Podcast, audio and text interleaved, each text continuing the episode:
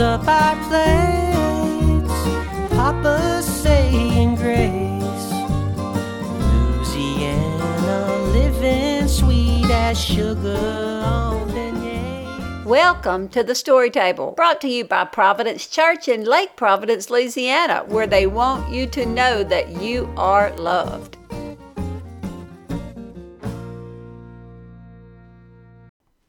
Happy New Year, friend. It's Shelley here with a word of encouragement for you. I'm taping from the great room today, so I do hope the fire crackling in the background isn't too much of a distraction. It's cold, and I didn't want to go to the back of the house where it would be quieter. But I want to share something with you that I don't think we celebrate nearly as much as we should in the body of Christ. And it's a truth I want to be found sharing with anyone who'll listen. So, first, some backstory. Yesterday, I had the great pleasure of being with a group of women at my local First Methodist church here in Lake Providence, Louisiana. They were wrapping up their study of my latest book, Seizing the Good Life, and had invited me to join them. I could use a slew of words here, and I'd still come up short trying to tell you how those women blessed me as they recounted their experience with the study. I mean, if I had to choose just one word, I'd go with sweet. It was so very sweet. Before I left, the ladies gifted me with a beautifully wrapped present containing individually sealed letters from the different women with their personal thoughts about walking through John together. Oh, I knew I'd be wrecked when I read those letters later, and I was right.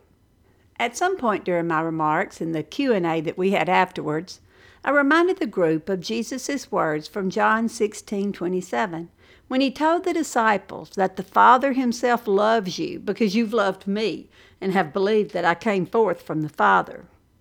Hear that, sit with that. If you are a follower of Christ, God loves you because you believe he sent Jesus to be the Savior of the world. God rejoices because you believe He sent Jesus, His Son, to reconcile us to Him. I ask the girls to celebrate that truth often. I'm asking you to do the same. Jesus, lover, your faith delights your Father. He is smiling at you. Yes, you. This morning I feasted on some words in John 17 that build on that soul fortifying truth. In speaking to his Father, Jesus said these words about his disciples, beginning in verse 7. And I'm reading now. They were yours. You gave them to me, and they have kept your word. Now they have known that all things which you have given me are from you. For I have given to them the words which you have given me, and they have received them, and have known surely that I came forth from you, and they have believed that you sent me. Shelley again. If you've spent any time at all in the Gospels, you might remember that the disciples didn't get it all right from day one. They didn't keep the word flawlessly from the onset. Many times, John records that something happened that, and I'm quoting here, made them believe. And we read this long after we think they already believe. What in the world? The reality is, the disciples' experience was more like ours than we ever imagined. Jesus' inner circle questioned him, doubted him, and yes, tragically, even denied him. And yet, here we have Jesus giving a satisfied report to his Father of their mature faith in him and the message he brought them from God. Mind you, these are the very men who had only recently confessed to Jesus in John 6:30 now we know that you know all things and have no need for anyone to question you. By this we believe that you came from God. Really? Now you believe? Please note that in praying to his Father and ours, Jesus didn't include a caveat of all the times the disciples didn't get it right, didn't keep his word, and failed to completely understand that he was speaking the very words of God to them. Oh no, Jesus, the friend that sticks closer than a brother, simply speaks of those his Father gave him as having faith in him and his words, without ever pausing to revisit their past mistakes. We don't see Jesus sighing and exclaiming, Well, Father, they finally got it. Better late than never. No, Jesus simply takes joy in their belief in him and his revelation of God to them.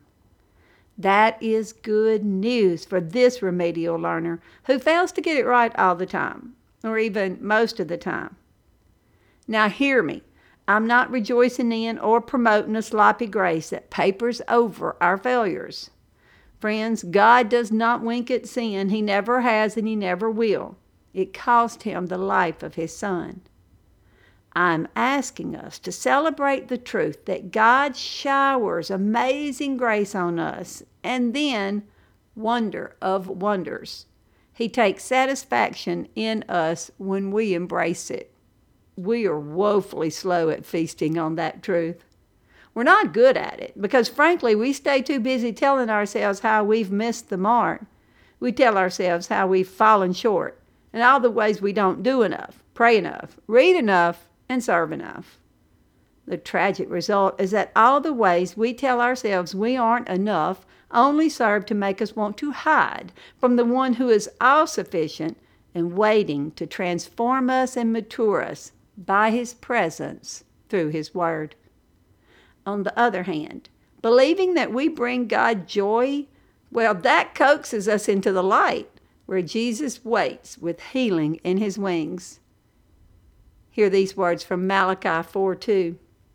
But unto you that fear my name shall the Sun of Righteousness arise with healing in his wings, and you shall go forth and grow up as calves of the stall.